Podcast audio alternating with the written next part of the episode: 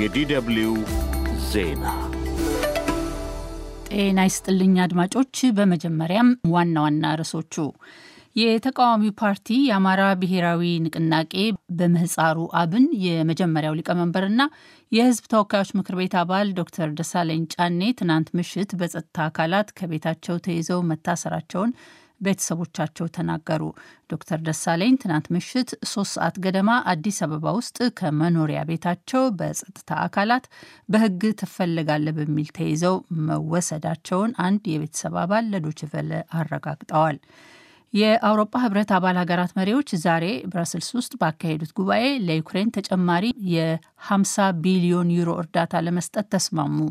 የህብረቱ የመሪዎች ምክር ቤት ፕሬዚዳንት ሻርል ሚሼል ከስምምነቱ በኋላ የአውሮፓ ህብረት በዩክሬን ጉዳይ የመሪነቱን ቦታና ኃላፊነቱንም እየወሰደ ነው ብለዋል። ስፔን ባጋጠማት የውሃ እጥረት ምክንያት ባርሴሎናን ጨምሮ በሰሜን ምስራቅዋ ግዛት ካታሎኒያ በሚገኙ 201 ከተሞች የአስቸኳይ ጊዜ አዋጅ ደነገገች። የአገር ጎብኚዎች መስህብ በሆነችው በካታሎኒያ በየከተሞች በቀን ለአንድ ሰው 200 ሊትር ውሃ ብቻ መጠቀም ተፈቅዷል። ድርቁ ከተባባሰ መጠኑ ይቀንሳል ተብሏል። ዜናው በዝርዝር የተቃዋሚው ፓርቲ የአማራ ብሔራዊ ንቅናቄ በምህፃሩ አብን የመጀመሪያው ሊቀመንበርና የሕዝብ ተወካዮች ምክር ቤት አባል ዶክተር ደሳለኝ ጫኔ ትናንት ምሽት በጸጥታ አካላት ከቤታቸው ተይዘው መታሰራቸውን ቤተሰቦቻቸው ተናገሩ። የዶክተር ደሳለኝ ቤተሰብ መሆናቸውን የገለጹ ሰው ዶክተር ደሳለኝ ትናንት ምሽት ሶስት ሰዓት ገደማ አዲስ አበባ ውስጥ ከመኖሪያ ቤታቸው አምስት በሚደርሱ የጸጥታ አካላት በሕግ ትፈለጋለህ በሚል ተይዘው መወሰዳቸውን ለዶችቨላ አረጋግጠዋል። አብን ከተመሰረተ ጀምሮ በፈቃዳቸው ኃላፊነታቸውን እስካስረከቡበት ጊዜ ድረስ የፓርቲው የመጀመሪያው ሊቀመንበር ሆነው ያገለገሉት ዶክተር ደሳለኝ ጫኔ በሕዝብ ተወካዮች ምክር ቤት ከተወከሉ ጥቂት የተፎካካሪ ፖለቲካ ፓርቲ አባላት መካከል አንደኛው ናቸው። ዶክተር ደሳለኝ ባለፉት ጥቂት ወራት ይደረጉ በነበሩ የሕዝብ ተወካዮች ምክር ቤት መደበኛ ጉባኤ ጉባኤዎች ላይ ሲሳተፉ አልታዩም። ባለፈው ዓመት መጨረሻ ጠቅላይ ሚኒስትር አብይ አህመድ ከምክር ቤቱ አባላት ለቀረበላቸው ጥያቄ ማብራሪያ በሚሰጡበት ወቅት ዶክተር ደሳለኝ ጠቅላይ ሚኒስትር አብይ አህመድ ስልጣን እንዲለቁና ፓርላማው እንዲበተን ጠይቀው ነበረ። በወቅቱ የቀረበውን ጥያቄ ክስ በማለት የገለጹት ጠቅላይ ሚኒስትር አብይ ይህ ጥያቄ ለፌስቡክና ዩቲዩብ እንጂ ለትውልድ አይጠቅምም በማለት አጣጥለውት ነበረ። የአውሮፓ ህብረት አባል ሀገራት መሪዎች ዛሬ ብራስልስ ውስጥ ባካሄዱት ጉባኤ ለዩክሬን ተጨማሪ የ50 ቢሊዮን ዩሮ እርዳታ ለመስጠት ተስማሙ። የህብረቱ የመሪዎች ምክር ቤት ፕሬዚዳንት ሻርል ሚሼል በትዊተር እንዳስታወቁት 27ቱም የህብረቱ አባል ሀገራት ከህብረቱ በጀት ለዩክሬን ተጨማሪ 50 ቢሊዮን ዩሮ የእርዳታ ማዕቀፍ ለመስጠት ተስማምተዋል። ሚሼል ስምምነቱ ለዩክሬን በፍጥነት የተሰጠ ዘላቂ ድጋፍ መሆኑን ገልጸው የአውሮፓ ህብረትም በዩክሬን ጉዳይ የመሪነቱን ቦታና ኃላፊነቱንም እየወሰደ ነው ሲሉ ገልጸዋል። አባል ሀገራት ለዩክሬን ሊሰጥ በታቀደው በዚህ እርዳታ ላይ እቅዱን ባለፈው ታህሳስ ውድቅ ካደረጉት ከሃንጋሪው ፕሬዝዳንት ቪክቶር ኦርባን ጋር ለሳምንታት ሲወዛገቡ ከቆዩ በኋላ ነው ያጸደቁት። ጉባኤው ከመጀመሩ አስቀድሞ የህብረቱ አባል ሀገራት መሪዎች ኦርባን ጫናውን በማንሳት ድጋፋቸውን እንዲሰጡ ግፊት አድርገውባቸው እንደነበረ ተዘግቧል። የዩክሬን ፕሬዝዳንት ቮሎዲሚር ዜሌንስኪ ስምምነቱን በደስታ ተቀብለዋል። ዜሌንስኪ እርዳታው የሀገራቸውን የምጣኔ ሀብትና ፋይናንስ መረጋጋት በዘላቂነት ያጠናክራል ብለዋል። እስራኤልና ሐማስ ተኩስ አቁም ላይ እንዲደርሱ ሸምጋዮች በጀመሩት ጥረት መግፋታቸው ተሰማ። ጦርነቱ ለስድስት ሳምንት ጋብ እንዲል የሚጠይቀውን ይህንኑ ከሸምጋዮች በኩል የቀረበለትን እቅድ ሐማስ እያጠናው እንደሆነ አንድ ምንጭ እንደነገሩት የፈረንሳይ ዜና አገልግሎት ኤኤፍፒ ዘግቧል። ይህ የተሰማው ባለፈው ሳምንት ሸምጋዮቹ ፓሪስ ውስጥ በእቅዱ ላይ መነጋገራቸው ከተገለጸ በኋላ ነው። አንድ የሐማስ ምንጭ እንዳሉት እቅዱ ሶስት ደረጃዎችን ያካተተ ነው። የመጀመሪያው ለስድስት ሳምንታት ተኩስ አቁመው ወደ ጋዛ ሰርጥ ተጨማሪ እርዳታዎች እንዲገቡ ማድረግን ይመለከታል። በዚህ ጊዜ ውስጥም በጋዛ ሚሊሺያዎች የተያዙ ሴቶች፣ ህጻናትና እድሜያቸው ከ60 በላይ የሆነ ታማሚዎች ብቻ እንዲለቀቁ በለውጡም እስራኤል የያዘቻቸው ፍልስጤማውያን ከእስር ቤት እንዲወጡ ለማድረግ ነው የታቀደው። የታጋቾችና የፍልስጤማውያን እስረኞች ልውውጥን መቀጠልና የእስራኤል ኃይሎች ከጋዛ መውጣትን የተመለከቱ ድርድሮች እንደሚኖሩም ተጠቁሟል።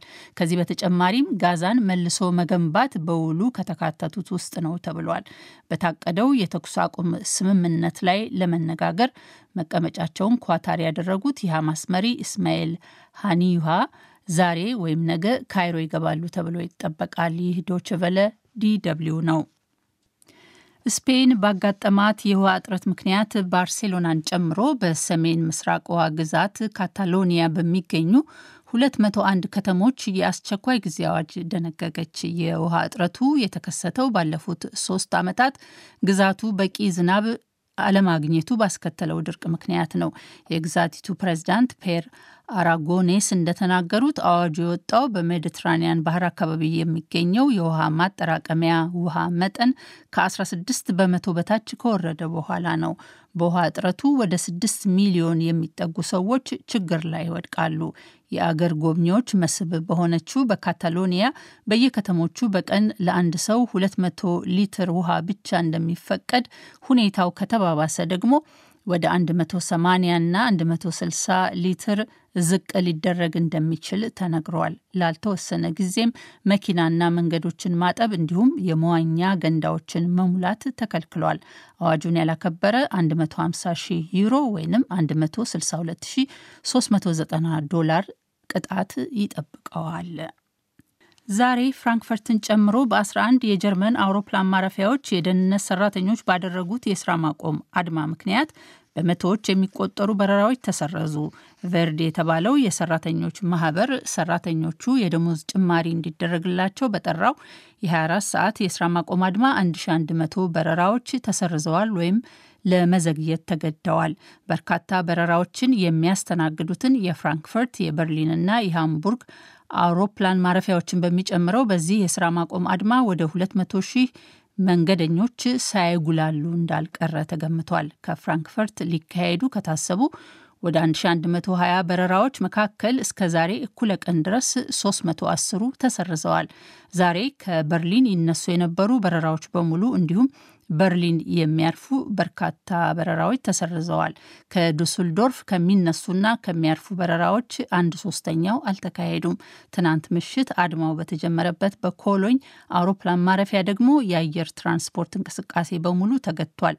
በረራቸው የተስተጓጎለባቸው እኚህ መንገደኛ ጀርመን ውስጥ በሚካሄዱ የስራ ማቆም አድማዎች ትዕግስታቸው ያለቀ ይመስላል። ገበሬዎች ስራ ማቆም አድማ ያደርጋሉ። የባቡር ሰራተኞች የስራ ማቆም አድማ ያደርጋሉ። በርካታ የሚያማርሩባቸው ምክንያቶች ያሏቸው ቡድኖች አሉ። ሆኖም ሁሉም የስራ ማቆም አድማ ማድረግ አይችሉም። አድማ የሚመቱት ይህንን የሚያደርጉት የራሳቸውን ጥቅም ለማስጠበቅ ብቻ ነው። ሆኖም ሌላ መፍትሄ ሊፈለግ ይገባል። እንደዚህ ሊቀጥል አይችልም አይችልም።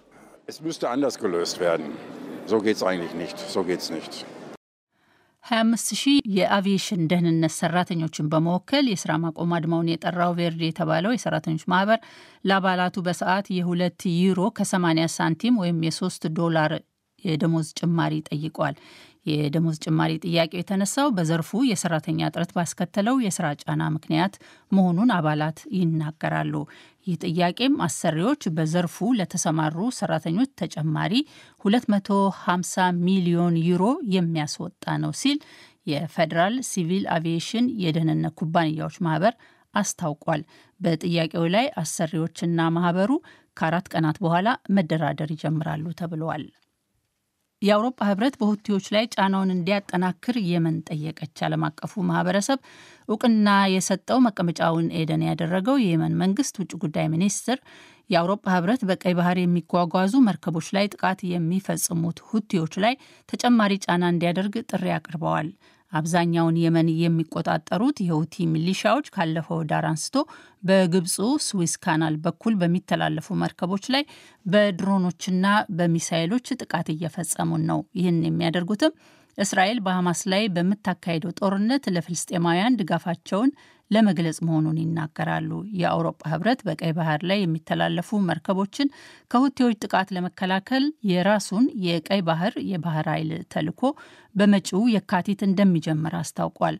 ሚኒስትሩ አህመድ አዋድ ቢን ሙባረክ ግን ሁቲዎች ላይ ጥቃት መሰንዘር ብቻ በቂ አይደለም፣ ይልቁንም እነርሱን የሚመክት መካከለኛና ዘላቂ መፍትሄ ያስፈልገናል ብለዋል። ሁቲዎችን በሚመለከት የህብረቱ አቀራረብ የተሳሳተ ነው ያሉት ሚኒስትሩ ቡድኑን ከማጥቃት ባለፈ በአሸባሪነት በመፈረጅ ጫና ሊደረግ ይገባል ሲሉ አሳስበዋል። ምንም እንኳን ዓለም አቀፉ ማህበረሰብ የሁቲዎችን ጥቃት ለመከላከል በቀይ ባህር መርከቦቹን ቢያሰማራም እንደታሰበው ጥቃቱን ማስቆም አልተቻለም። ይህ ዶችቨለ ዲደብሊው ነው።